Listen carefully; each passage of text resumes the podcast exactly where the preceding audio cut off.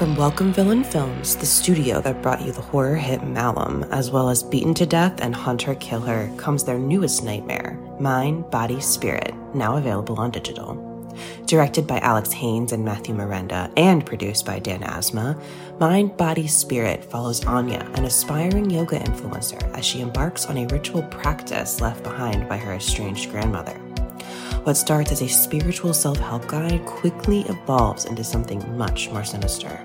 As Anya becomes increasingly obsessed with the mysterious power of the practice, she unwittingly unleashes an otherworldly entity that begins to take control of her life and her videos.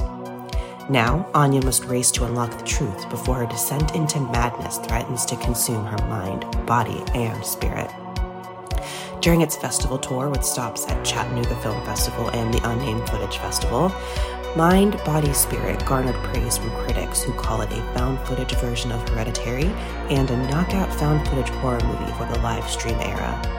Experience the first ever yoga themed found footage horror film and don't miss the film viewers have called extremely frightening and upsetting. Available now on digital anywhere you rent or buy movies online, including Prime Video and Apple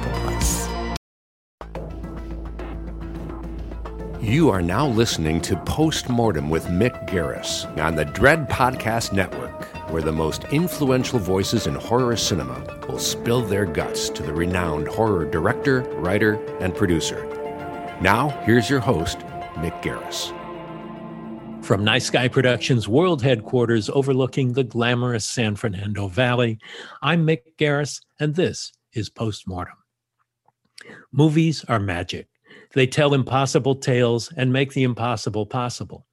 Special effects have matured to such a degree that you can render anything on the screen and make it believable, no matter how wild your imagination.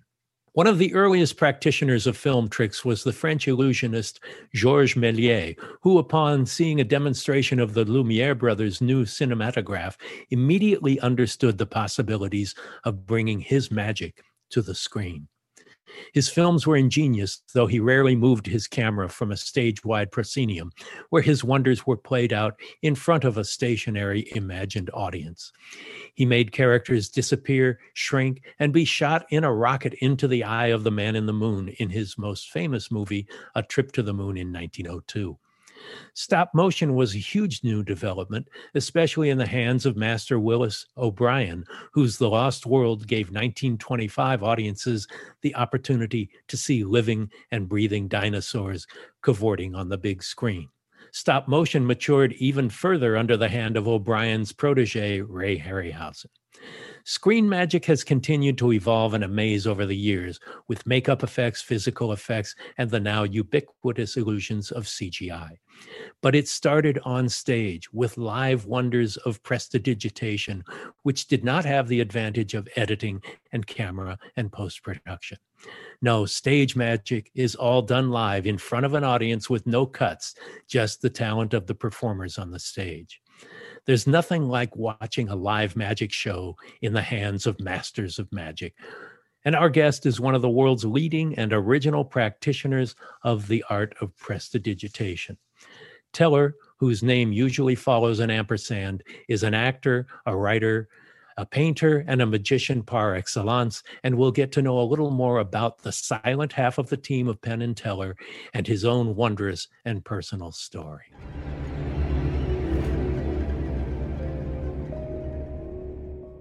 Let's talk about my favorite horror streaming service, Shudder.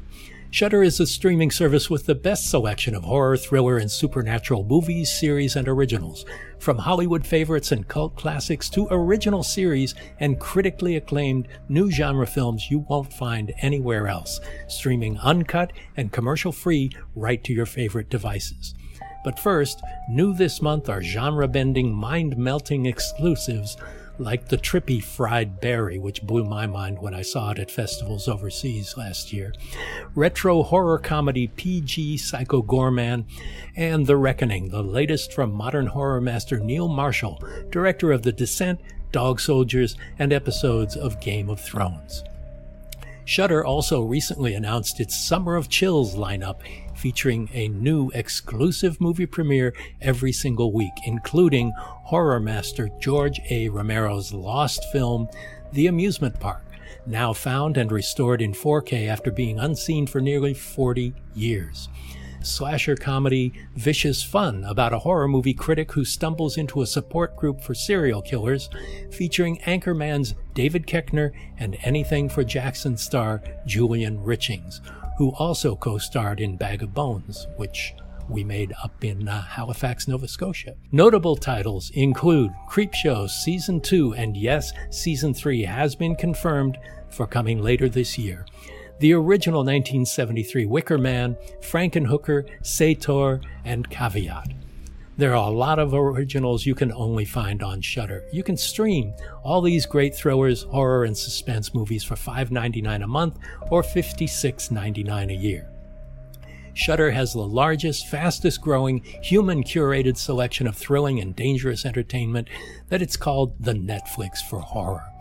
There are new supernatural terrors, edge of your seat thrillers, and shocking horrors added every week, and you'll have unlimited access to stream ad free on all your favorite devices, including iPhone, iPad, Apple TV, Xbox One, Amazon Fire TV, Google Chromecast, Roku, Android devices, and the tin hat you wear on your head. So, Shudder is personal for me since they partnered with us on the production of Nightmare Cinema, which you can only see exclusively on Shudder. So try Shudder free for 30 days. Go to shudder.com and use the promo code postmortemdread. That's S H U D D E R dot com and postmortem dread. It's that time of year again. Yes, Severin Films is holding their mid year sale from June 25th through the 29th at www.severin films.com. Andy Warhol presents Paul Morrissey's Blood for Dracula, starring Udo Kier. Authorized release for the first time in a UHD Blu ray CD digipack. An all new 4K scan from the original camera negative, plus hours of exclusive new special features with the cast and crew. Other exclusive new Blu ray releases include Guy Magar's Retribution in a three disc set with slipcase, Ruggero Deodato's Raiders of Atlantis, Lucio Fulci's Warriors of 2072, Joe D'Amato's Endgame, two never before released Jess Franco titles, and Mark Savage's The Masturbating Gunman. Now there's a title plus 50% off most Severin and Intervision catalog titles and special discounts on merch and clearance items. The Severin mid-year sale running June 25th through the 29th only at www.severin-films.com.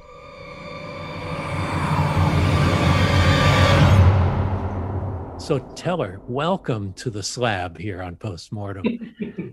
it is such a pleasure to see you and to talk about this. You you've lived in a world of wonder from the very beginning. Your parents were both artists. Your father was a traveling uh, seeker, and you were an entertainer from a very early age. Where did that begin? What were the seeds of that for you? Oh, the seeds of that were uh, you know, sickness, of course. when, when I was about five, I went out to make snow angels, lay down in the snow, got very soaked with very cold snow, came back in, that turned into a little cold. That little cold turned into toxic myocarditis, which is sort of next door to rheumatic fever. I came very close to dying, got a, a, a transfusion in the hospital, and managed to survive. But I had to recuperate from that. And then I was home for a long time alone, and we had just bought this strange new appliance called a television the screen about this big. And there was a, a kid show in there called Howdy Doody. Oh, I used to watch Howdy Doody. Did you watch Howdy Doody? Oh, well, yeah. if you recall, Howdy Doody had a clown, and the clown didn't speak, and the clown did magic tricks. This is only some years later I realized that Clarabelle never spoke and that Clarabelle did magic tricks. All I really remembered for many years was that they offered a Howdy Doody magic set for 50 cents and three Mars bars wrappers. Oh, wow. so I sent away for it. It came. Now I'm five. Uh, I can barely read, so my parents helped me read the, the, the directions. We assemble these little pieces. Here's the little box that, that came with that set. It has two miniature Mars bars in it. Oh my God. Now, if I put that box together with it, with its other half and shake them up like this, magically, suddenly, one of the Mars bars vanishes because it's been eaten by, by strange creatures. This oh, is one of the props that was in that magic set. Uh, it's not. This is not the original magic set that I had, but I had a wonderful experience on my 60th birthday. My best friend gave me this shirt box, and I opened it up, and in the shirt box was an intact Howdy Doody magic set, something that I hadn't seen for 55 years. oh my God. I, I naturally burst into tears and couldn't stop crying because there were images there that I hadn't seen since I was a tiny kid. And those images were so important to me as a kid because that, that magic set was the first time that it ever crossed my mind that things could be other than the way they looked. That, that something could look one way and actually be another. And that's a that's a fascinating thing that I have not lost the fascination for ever since. Well, So you that- lived in a sense of wonder uh, uh, your whole life, but it it started more with theater, or was magic a part of your very first theatrical performance as well? Um, magic preceded everything. Magic, magic was the magic was the first step. And keep in mind, this is not about wonder. Uh, wonder is a very overused word. This is this is about this is about um, doubleness. It's about things looking one way and being another. It's about deception. It's why Penn and Teller always call uh, things that we're doing tricks because we want to remind you that you're not looking at a special effect. A special effect is something that you watch and you accept, right? You, you roll with it. You say, oh, that's part of the movie or you know, that's part of the, the show. A trick is something that you watch and sort of simultaneously love and resist. And that's a very important distinction between magic and special effects. Well, when people go to your show, they are doubting Thomases. Uh, they want to be the ones who figure out how you do it. But having seen your show several times from the beginnings uh, off of Hollywood Boulevard and the like with Mofo and the Great and all, um, you can't do it. you guys are really impossible to bust. Well, that's, I mean, what, what you always, what I always want out of, out of, out of a work of art is I want impenetrable amazement, right? I, I, I want amazement that I try my best to penetrate and fail. And when I fail, I'm full of joy. Uh, so that's that's kind of you know I mean, and I feel that way about all sorts of art. I feel that way about, for example, it's one of the reasons I love Bach because I, you know you can look, you can listen to a Bach piece again and again and again and try to figure out how he's doing that. That, you know, it's really it's loaded with tricks, tricks after tricks after tricks. How he's doing that? How some little tune that seems like it doesn't couldn't be the motor of anything suddenly becomes a motor for an enormous, enormous, uh, you know, fugue. Uh, I, I feel that same way about painting. If I can figure out how the painter painted it, I'm not interested. When when the painter when the painter has mystified me, when the painter has done something that looks to me impossible and yet somehow there, then I love painting. Uh, you know, when you when, what's the difference between a good actor and a bad actor? A, a, a good actor is one that amazes you. There's you know there's no little seams there. So um, yeah, so I, I wonder is wonder is a, is a fraught word for me. I see. Well, I will avoid its use from now on.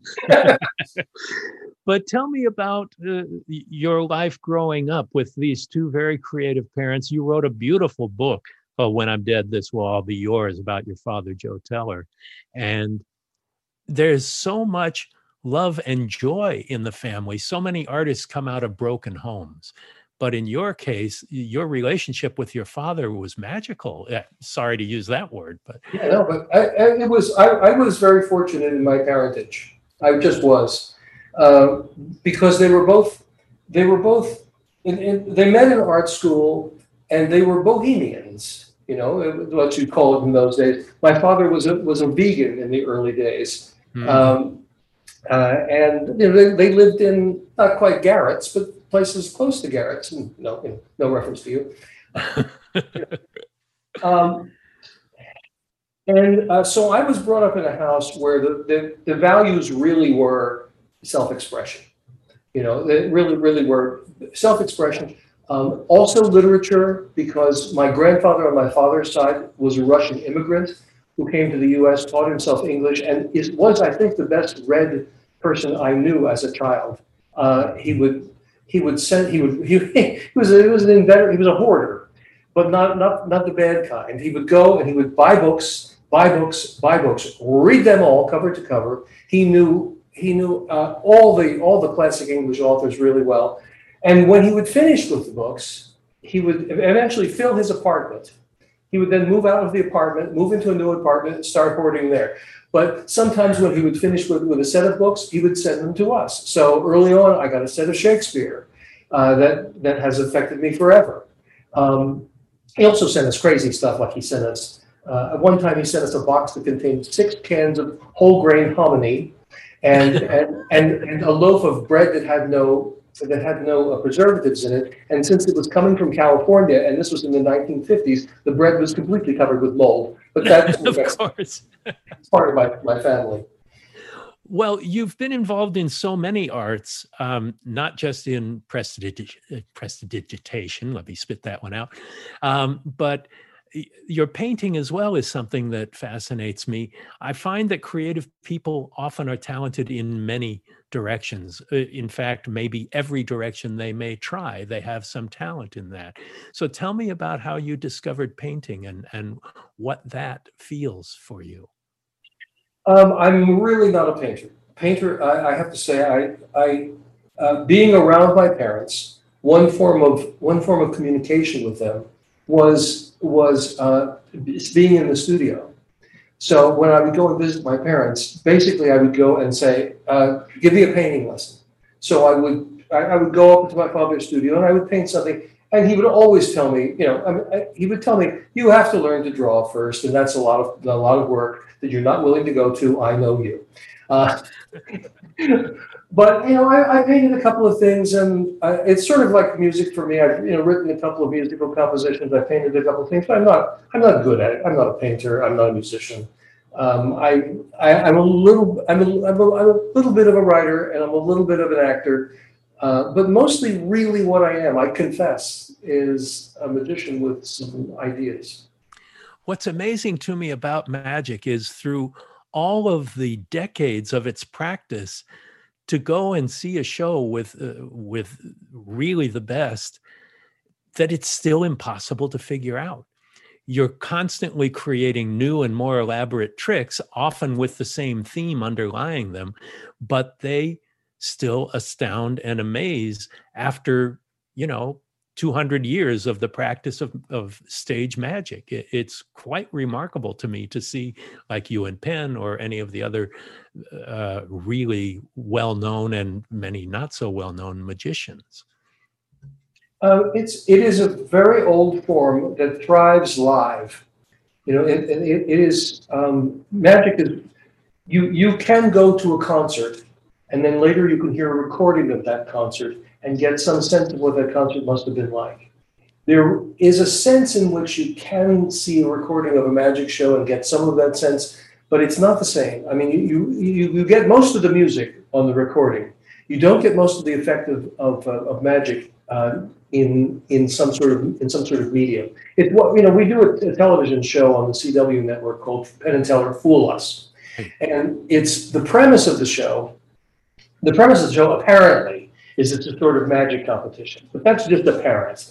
And the idea of the show is uh, performers come on, uh, do their, their finest material, and we watch them. And it, the, the game has one simple rule. The game is uh, one. There's one simple challenge. Did the trick fool Penn and Teller? And the purpose of that is not because we care about any of that stuff. The purpose of that is to put the home viewer in a position where they feel like they're watching with the same kind of double vision that they would be watching if they were watching it in the theater. Watching it both for the effect and for how could that possibly be done. And that sort of breaks that problem that television has with magic. Because if you just put magic on TV, uh, it's in competition with every special effect you've ever seen on TV. It's you know it's not it's not a very it's not a very effective way to convey magic. Now David Blaine made a, made a big change in that. And that, that was a that was kind of a revolutionary thing where David Blaine started to cover it as sort of documentary footage. And that gave it a different feel from what we had had for years and years with basically proscenium shows with the TV screen substituting for the, for the proscenium. Uh, but Ma- Magic has a very great vitality live.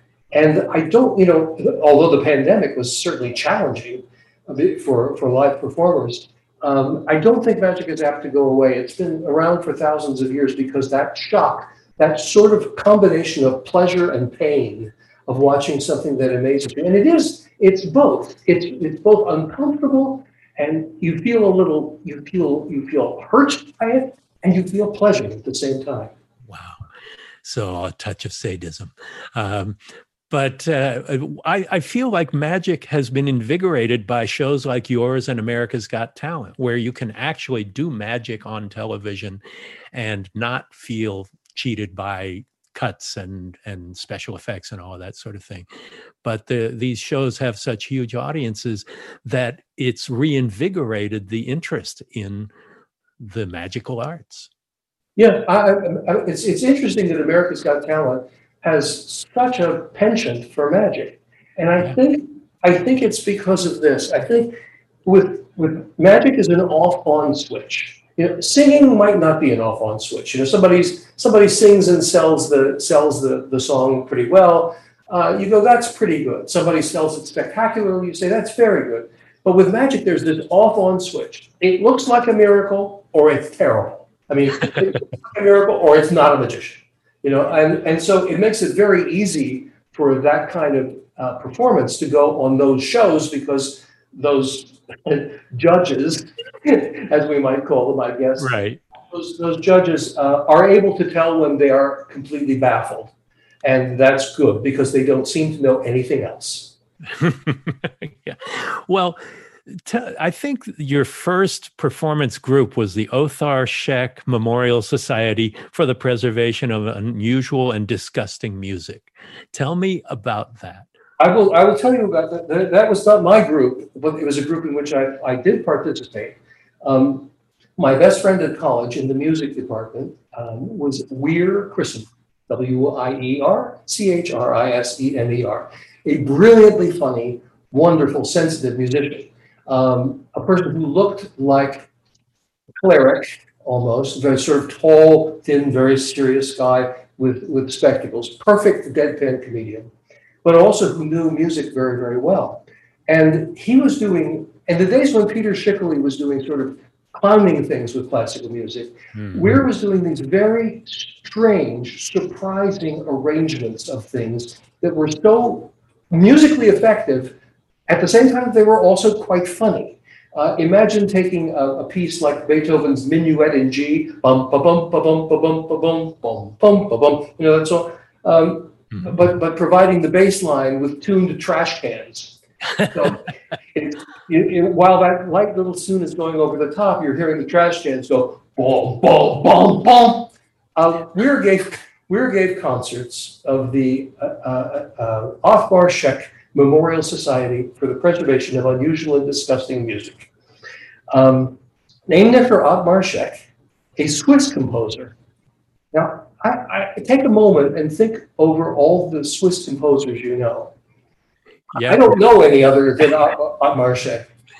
Um, Othmar Schoeck was a very interesting, eccentric guy whose most famous work, in tune with your podcast, was called Buried Alive. It was a highly dissonant, romantic, late 19th century sort of sounding um, uh, uh, uh, monologue by a tenor who is basically complaining about being buried alive for two sides of a long playing record. I don't know how long that is, but it's probably 45 minutes. Right. Weir used to make bets with people. He would say, I, I, I believe that uh, you cannot listen to this entire album. I will bet you 10 bucks you cannot listen to this entire album. And he'd put it on and it would start. And the guy is going, you know, now I hear the earth going over the top of my coffin. You know, and, and this goes on. So this goes on for 10 minutes. And you go, well, that's not so awful. I could listen to the whole thing if I wanted to. You know, uh, but you never would stay all the way through. And he'd always win the bet. He named his society after Othmar Schoeck, who actually has some quite good music that has come out recently that I, I'm happy with, I'm excited about. Um, he invited uh, me and another friend of his named Penn Jillette to perform at one of his concerts. And the concerts, um, the, the, the, the one that I was at, uh, uh, the one that I started at was one in which he asked me to recite a poem about the physical conception of Othmar Schoeck. Um, um, began mighty oaks, so wise men say, from minute acorns all must grow. Not trees alone, but oaks of harmony as well must spring from microscopic germ engendered. So Othmar Schoeck from sperm and egg to oak, from acorn to composer sprang. It was in that in that vein. On the same show, he was doing a performance of Khachaturian's Saber Dance, and uh, Weir had met this uh, this tall, gangly, um, uh, circus-trained uh, local guy in the in, in, the Massachusetts area where we where we were, uh, who offered to come and juggle plungers uh, as as a, on a unicycle and do a parody of a knife throwing act, throwing the throwing the plungers around Weir as he stood against the board and sticking them into the board. And under those circumstances, Penn and I met. An auspicious pairing. It, it, was, but it was an auspicious trio for for about six years because. Um, wow. I, I had gone through all of the usual phases that magicians go through. Right, you're a kid, you do kid shows, you do backyard carnivals you you decide you're going to branch out into puppetry. So you gather a few of your friends and you put together puppet shows. And if your father is like my father, he builds you a lovely puppet stage. And you do your backyard carnivals, and then sometimes you do them out on the on the pavement in front of your house during the summer, so that all the kids in the neighborhood can come and see them. Uh, then you start to get gigs doing um, doing shows for, for for for other kids, like the Cub Scouts call and they say, "How'd you like to do a show for five bucks?" And you go, "Sure." Not realizing that Cub Scouts are the hardest audience on the face of the planet. my, my, my recollection of doing a Cub Scout show was that they enjoyed it so much that when I distributed the, the, the candy that I produced for them, they pelted me with it because they hated my, my work so much. Uh, then you, you, you get into high school, and at that point, something clicks in your head. You say, I want friends. I don't want an audience. I want friends. And the way to build a friendship is not to begin by lying to them, which is essentially what magic is. So I, I sort of magic magic took a, something of a back seat so that I could be part of the drama club at high school. But but I was the, the fate was there because my my drama coach was also a magician. His name was David uh-huh. G. Rosenbaum and a, uh, a brilliant man, a brilliant director for, for young actors. Um, taught me anything I know about depth, act, depth acting um, very straightforwardly. I mean, he was a real Stanislavski method of physical actions type of guy. And we did really good uh, shows that I was very proud of. I mean, in high school, normally you don't, you know, for an assembly program in high school, you normally do not do Oedipus Rex uh, with full eye stabbing blood effects uh, nice. in, in clothes. So, but in the course of that, he and I began to talk a lot about the um, about what makes magic unusual, what make what that what's missing in magic most of the time, because most of the time magic is just sort of the exhibition of a trick without any content or and without any of the stuff that a dramatist would put in. A, a, dramatist, a dramatist doesn't have people demonstrating actions. A dramatist has people living scenes. Mm. And a part of what makes good magic is the feeling that you're actually living something and that it's unfolding for you. It's not a demonstration. It's a human, it's a human event where you go into it maybe not knowing exactly how it's going to come out. Um, he and I had endless discussions, uh, endless discussions, wrote things together, um, and we're lifelong friends until his death about 20 years ago. Um, so now, yeah, the position that I'm in is I've now I've now I've gone through high school. I now go to college. In college, I try to sort of pair off the magic and, and the theater. Um, I persuaded a member of the drama department to uh, work with me on a on, on a uh, project which was called The Figure of the Magician in Dramatic Literature. Now, what that was was me working on my magic act with him directing me. and and my, my exam at the end was a show, which I botched unbelievably badly. Unbelievably. Oh no. Because in those days, I, I really thought it was all about the ideas, and I didn't think about the fact that you've got to go through this enormous uh, uh, amount of hidden work before it comes out on stage. So, you know, I would say, okay, I'm going to turn a rag doll into a live rabbit. Well, then you kind of learn that live rabbits don't like the action, the, act, the, the actions that they have to go through. They don't like hiding in little little little places. And if, if they're they're interesting looking rabbits, they might be very excitable. And there's so many so many things when you're trying to do something that looks like a miracle there are so many pieces of reality in your way. So the show was horrible. I think he passed me for it anyway. But I got to do some more acting there, which was which was nice. Now I'm at the end of a college career in which what have I selected as my major? I have selected classics, Latin and Greek. Right. We are now in the era of the Vietnam War. Oh my God. And now the draft lottery comes up. And very excitedly, I watched the draft lottery. And they get to, you know, 300, 325. I think, oh, lucky me, lucky me, lucky me. And they get to the end and they haven't gotten to my birthday because my birthday was actually number three. And I oh, geez. I was number 305. Uh-huh. So I was I was destined to go to Vietnam and die. Uh, and uh, at which point I looked at my options, and they included getting a deferment for school teaching. So suddenly I decided I'm going to become a Latin teacher really quick. Wow. And I found a job as a Latin teacher in New Jersey and um, had a good time there. I mean, I, I wrote, I'm always, I, I, tend to go just the way I want to go. You know, I'll, I came in and I saw a Latin textbook that I didn't like. So I wrote a Latin textbook to. Oh my God. And I illustrated it with my stupid drawings. And um, it was, it was, I was terrible, a terrible teacher, but, but uh, the kids, I think, always know your underlying intentions. I think they always can see through that. So even though I couldn't discipline a class to save my wretched life, the kids knew that I was enthusiastic about what I was doing. And that enthusiasm allowed me to survive in school teaching for six years. Wow. But at the end of six years, one day I got a phone call from Penn and Weir. And uh, they had been talking about maybe going into show business for money as as a professional thing. Oh my God! Thought, imagine that concept. Yeah, yeah, yeah. And they, they they they thought they might be able to use a third person uh, so that the show would contain juggling and circus skills and carnival skills, and it would contain uh, classical music and unusual arrangements, and it would take, contain some magic. And uh, Penn said, I remember Penn saying, uh, uh, he said he went to clown college with a guy who was now running the Minnesota Renaissance Festival and thought he could get me a job there for over the summer. A summer job doing magic? Great, you know, wonderful. He said it goes through October.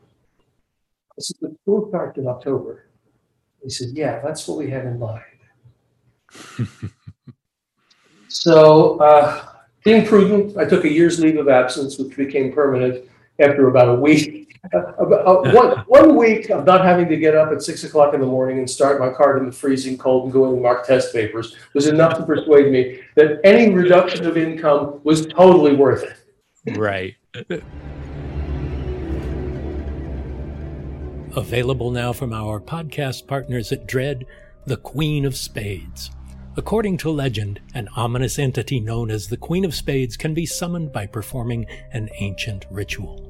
Four teenagers summon the Queen of Spades, but they could never have imagined the horrors that await them. The Queen of Spades is available on demand everywhere and on Blu ray July 3rd, 2021, ready to proclaim its independence. Coming soon to Dread, The Maid. Joy is the new maid of a royal house whose previous maid disappeared under mysterious circumstances and is now haunting and terrorizing the family. Joy works to uncover the reason behind the former maid's disappearance. The Maid will be available on demand everywhere July 20th, 2021, and on Blu ray August 17th, 2021. And so that was the roots of Penn and Teller. What Penn and Teller, uh, for me, really kind of exploded as the bad boys of magic when you were doing your shows in Hollywood um, and kind of explaining how magic tricks were done, but not yours, and pissing off magicians and getting a lot of press in that regard. Um, but it was amazing because you were a completely new breed of magicians who were not tuxedoed and not presenting in a in a very old school way and it was kind of an explosion of new school magic i i i, I, believe it was. I mean I, I believe that there was a that we hadn't seen at that point stage magicians who treated the audience as intelligent equals. That was kind of our goal. Our goal was to say not how are we superior to, to how glamorous can we be, how how uh, uh, full of smoke and, and fire and all that sort of thing can we be to show our superiority to you, but uh, how we know that you know a lot about magic. You know you do know a lot about magic. You you had a magic set. You had a magic uh, book when you were a kid. You know I had Sneaky Pete's magic kit when I was a kid. Yeah. Of course, and this is a universal.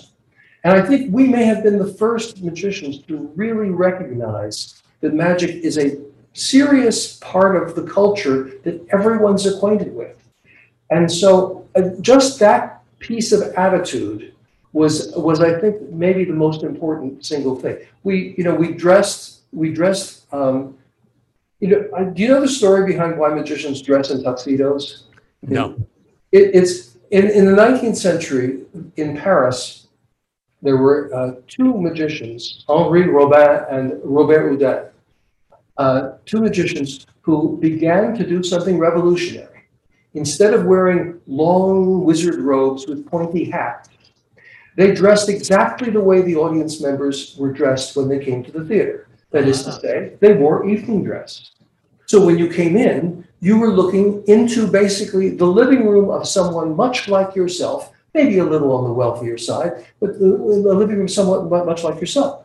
And that way you could identify, you could get into the scene instead of saying, oh, this is the foreign weird thing that I, you know, I'm staying distanced from. Now, these, the, especially Robert Houdin was tremendously influential. And for some reason, magicians decided that the, that tuxedo was the costume of a magician essentially they turned the tuxedo into a pointy hat and a robe and continued to wear it for a really, really long time. Um, so one of our things that we did from the very beginning was to say we're going to dress uh, like like well-dressed businessmen. We're going to dress like like you would dress to go to a, a, a reception. Uh, so we would be maybe a little more elegant than most people in, in the theater, but not a costume. You know, these are these are we're wearing clothes. And the bad boys of magic thing came about really almost without our, our understanding of it. Uh, we, we got a clever idea. We realized that certain kinds of movements catch the eye and move the eye very effectively. And they can do that sometimes even when you're staring right at what you shouldn't be staring at. That is, something can be visible to your mind and invisible to your eye at the same time. And we realized that that worked very well in the cups and balls, which is a classic of magic with three cups and three little balls. And we experimented with this and found that we could actually do a routine with clear cups uh, that uh, that allowed you to see all the loads happening underneath the cups at the same time that you were seeing the balls being moved outside. And the it was like a two-part counterpoint. It was very hard to keep track of what was going on. It was quite amazing.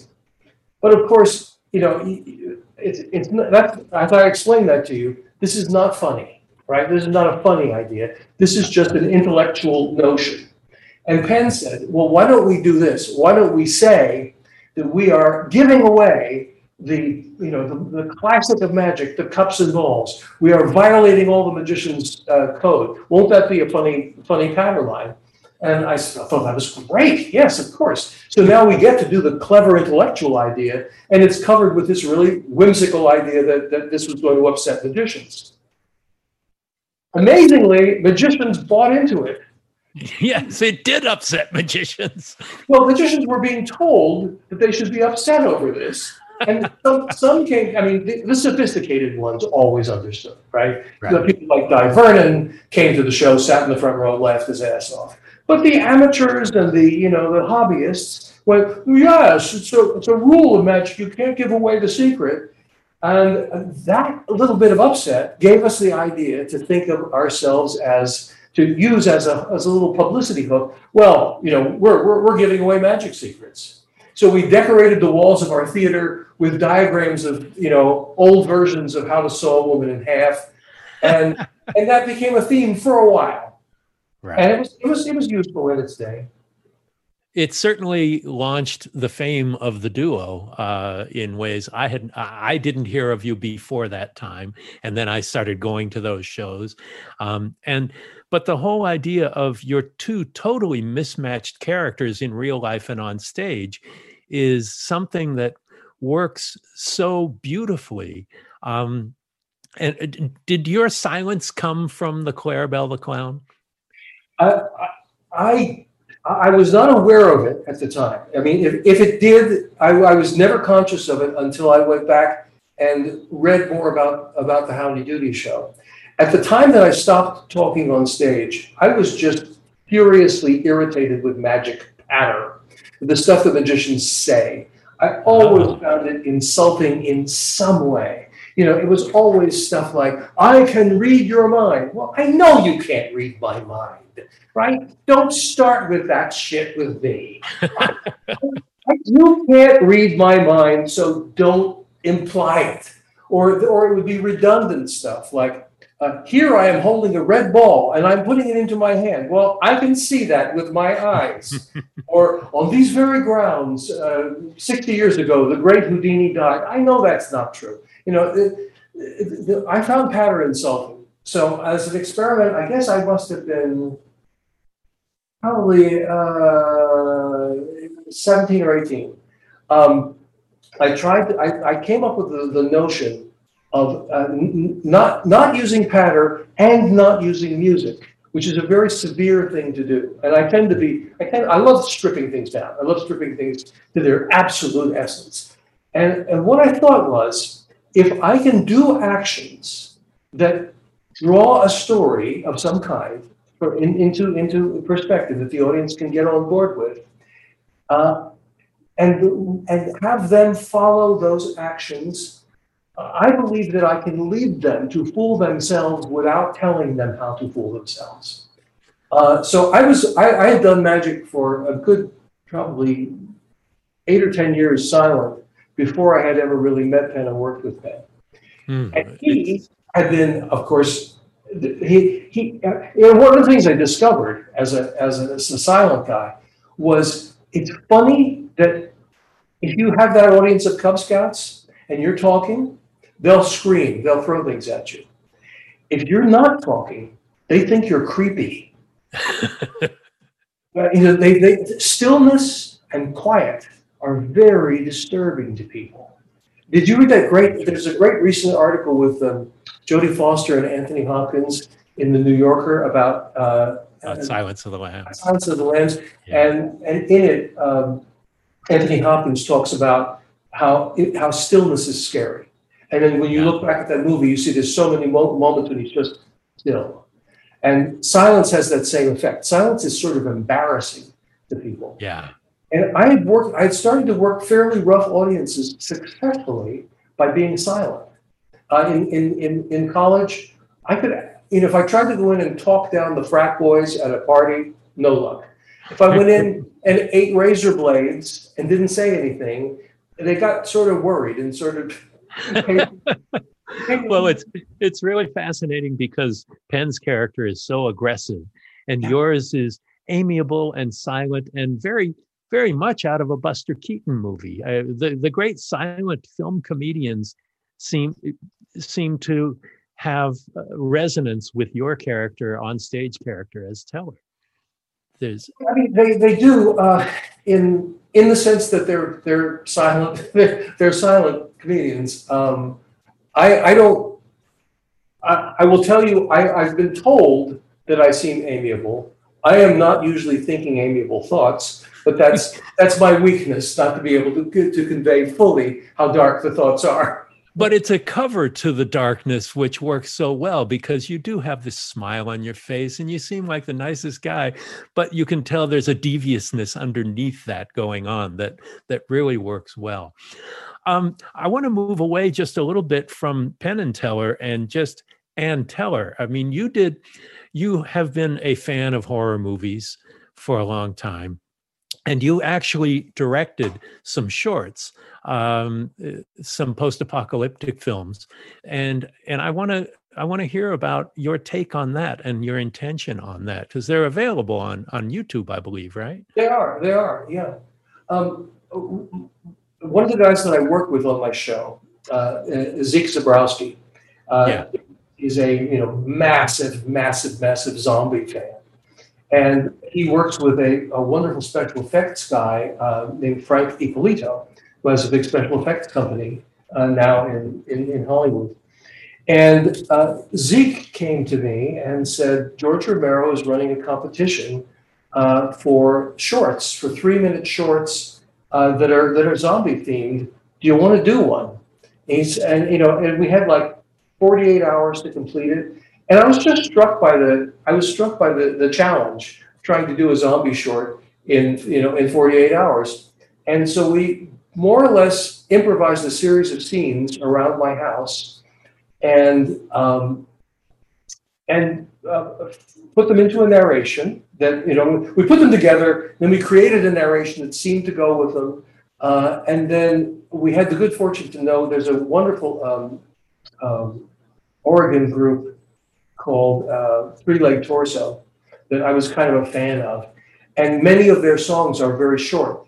And we found a way to, to edit our movie to their beautiful, sort of grim but cheerful. There's, there's something that's simultaneously funny and, and, and sad about them. Uh, and came up with the, the first one of those those films. And when we did those little three minute film, that, that little three minute film, it got onto George Romero's disc. He liked it. You know, that was that was the so that was a little bit of reward for us. And then we just sort of it became a, a sort of a hobby where now and then we would take friends of ours out into the desert and you know cover them with zombie makeup and make up stuff. Uh, and then and then bring it back together and edit it into something that became kind of a kind of story. Usually we had a good we, we knew where the story was going, but we didn't know many of the specifics because when you're out in the desert, you gotta you gotta think on your feet. Right, right. Um, so directing, you've also directed theater. You've directed Shakespeare on stage in a very unconventional way. Um, is directing something you want to delve more deeply into? I, I love the I love doing it, uh, and uh, it's it's not something I want to change over to, but it is mm-hmm. something I do enjoy doing, and I I do.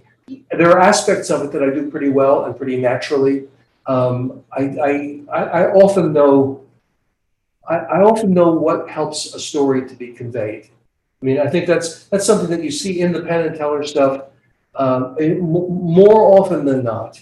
The root idea, the sort of the exciting theme and premise, uh, will be will be something was that was essentially driven by Penn, and the shape of it, more often than not, will be will be driven by me. I like shaping things. Mm one of my, one of my few actual talents is that if you bring out a bowl of leftovers, I always know exactly which little plastic leftover container to put them in to fill the leftover container perfectly. And that's that that is that is that is my essential true talent that I've adapted to several other forms like theater directing.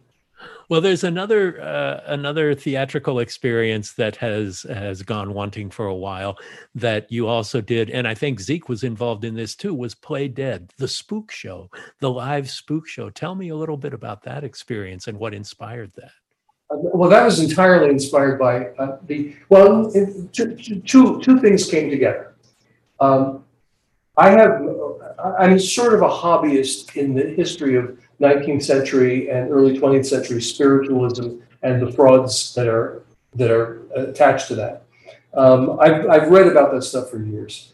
Uh, in, in, our, in our early days, Penn and I did a couple of home seances uh, where we would go to people's homes and do an hour's worth of very creepy stuff in their in their homes. But that was really it was horrible for us because when the tricks were good, we were in danger of people saying, "Well, I know some of those things were tricks, but you really can read my mind." And we would go, "No, no.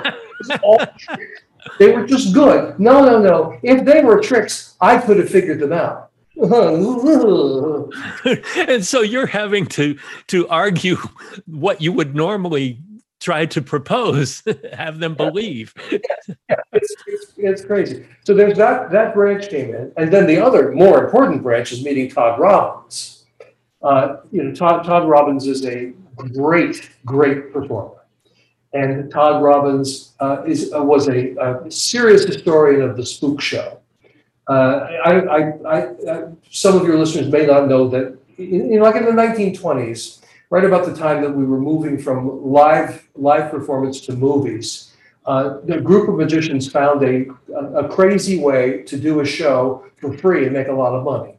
Uh, they, they would take a movie theater, and after the regular run of the films were done, at midnight, they'd take over the theater and they'd make it this sort of date night thing where kids could bring in their dates and they could they could sit there and periodically all the lights would go off and all hell would break loose with luminous things floating around the room. So they could make out essentially. They could you know they could it was just it was really just an excuse to grope your your sex partner.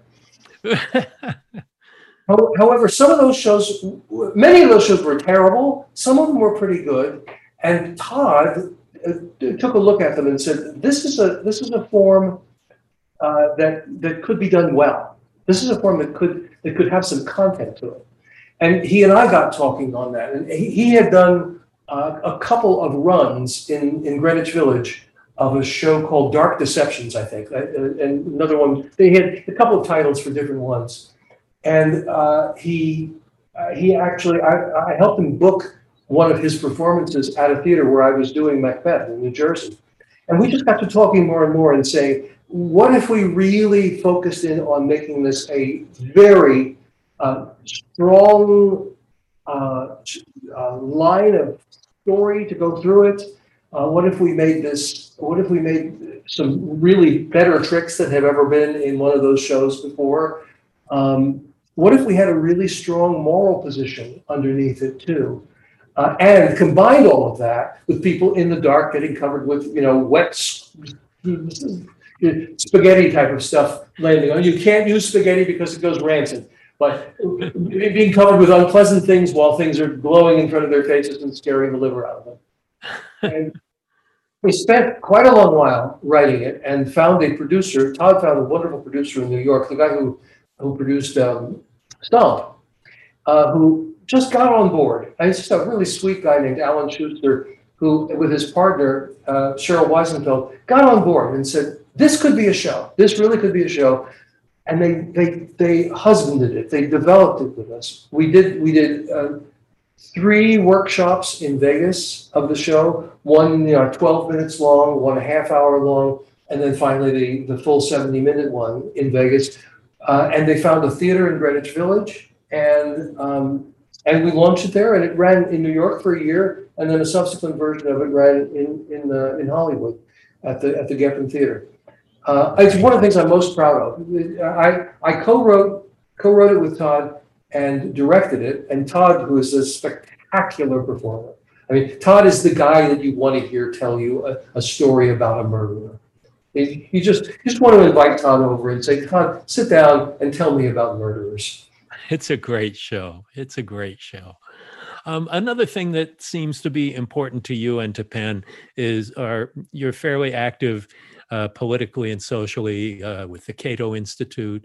Um, James Randi was such an influence to you as well. Could you talk a little bit about that? Well, yes. I, I, as as a magician, you are occupied.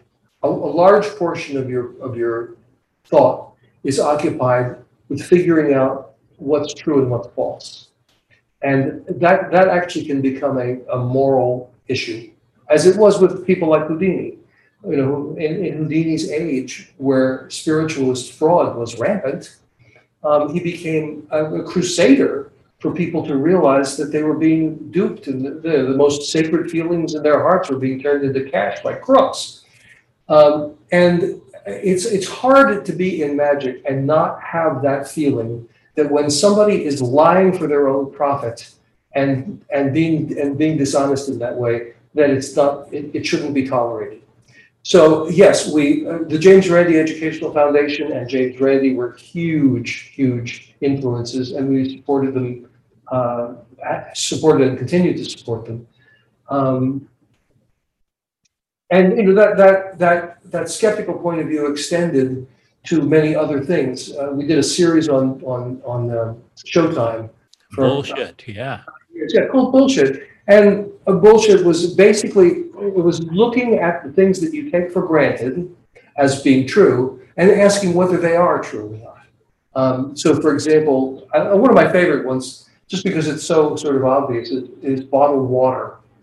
Mm-hmm. You know, we, there's a whole episode about bottled water where we uh, we we we did some lovely experiments to see how real bottled water it, it, how how real the quality of bottled water is to people. One of the things we did was we we uh, set up a fancy restaurant in Los Angeles, and we uh, paid an actor to deliver a, a, a truck, a little you know, little hand truck of different kinds of exotic bottled waters you know, ones from the French Alps and ones from the from the glaciers of Japan or whatever they were. They were crazy, crazy just and deliver them and have customers taste the, the difference between the, the different things, they, the different flavors of water. And they would say, oh, yes, I can taste the glacier in this. And, uh, and oh, yes, it has the, the freshness of the air of the of Spain.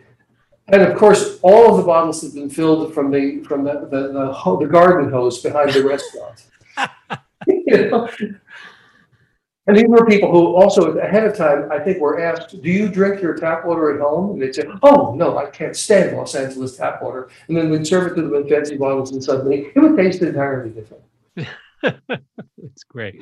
Well, I know one of your passions was was your hero Harry Houdini, and you have one of the largest collections, if not the largest collection of Houdini memorabilia, and that's really important to you. I have I have a actually I'm not I'm not a big collector, but I have a few very choice items um, yeah. that that mean a lot to me. Um, I have I have the the Houdini was good friends with Sir Arthur Conan Doyle. Houdini was right. not well educated and had great admiration for Doyle because Doyle was this tremendously educated, literate, literate, literate Englishman. Uh, and they shared an interest in spiritualism. Uh, because Houdini's mother had died, he was very upset and could, really never shook that. And Doyle's son had died during the First World War.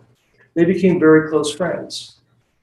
And Houdini uh, was, of course, aware of the kinds of tricks that, that deliberately fraudulent mediums were using, but he never thought of Doyle as being such a person. Well, Houdini and Doyle met uh, for a visit in Atlantic City. Uh, this is uh, shortly after Houdini's mother had died. And Lady Doyle said, You know, I'm a trance medium I can go into I can go to, into a trance and perhaps get some automatic writing from your dead mother. And Houdini said, "Okay, let's try it. I know you're honest." And she went into a trance and she wrote the typical sort of letter, you know, that you get from any spirit medium. You know, I am over here. It is all very beautiful and very happy. I look down on you and I'm very proud of you, etc. You know, the, the sort of usual stuff that you would make up. Now, now, mind you, I don't believe that she thought she was making it up. I believe she thought this was genuinely being dictated by Houdini's mother. And at the end of it, Houdini took the letter, which is in the Library of Congress, by the way, the thing that she that she wrote. I've seen it there. I've gone there, hmm. and uh, he and he thought about what, what was what was in it. And later, because this, you know, Houdini was under the national spotlight all the time, and so was Doyle. So later, reporters asked Houdini what had happened there. And Houdini said, I believe that Lady Doyle is sincere, but I do not think this is actually a letter from my mother. I have two reasons for that. Uh, one, it's written in English. That's a language that my mother didn't speak at, at any time during her life. And two, uh, the letter begins with a cross at the top of it. And my mother was the wife of a rabbi. I don't think she. Um, and he he said, you know, he he said he he did not, you know, she, she he thought she was sincere, but he thought it was not genuine. Doyle went through the roof, and their friendship broke up. And I have the letter that Houdini wrote to Doyle after that episode, um, saying essentially, I, I, I want to be completely honest with you. Uh, I believe you are honest and frank and a good friend, but I don't believe that was for real. And I believe that really marks the moment when Houdini went from being a possible believer in that supernatural stuff to being a um, really firm skeptic uh, who, who uh, followed that, that position for the rest of his life. And they split off, and Doyle would do lectures that, in which he would in which he would consider Houdini benighted, and Houdini would think of Doyle as being someone who was mis, misinformed, misled.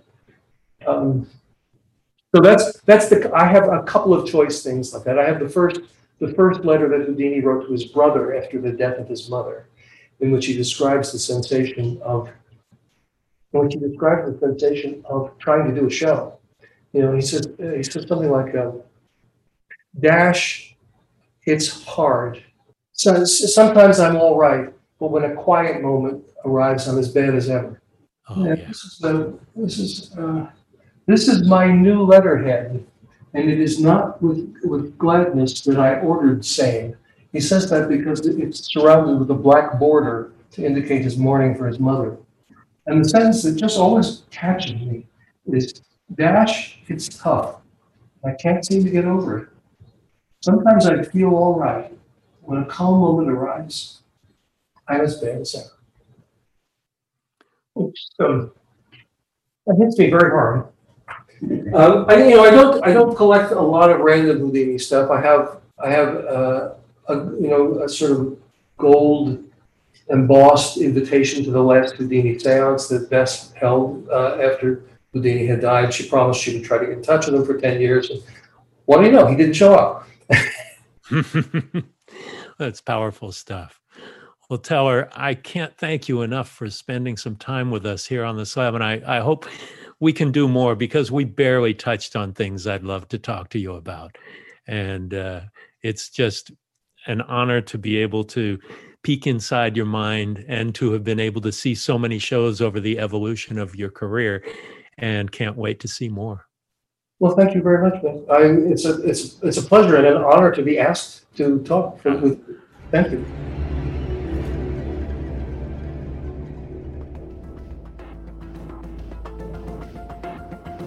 Thank you for listening to Postmortem with Mick Garris on the Dread Podcast Network. Download new episodes every Wednesday and subscribe on Apple Podcasts, Spotify, or your favorite podcast app.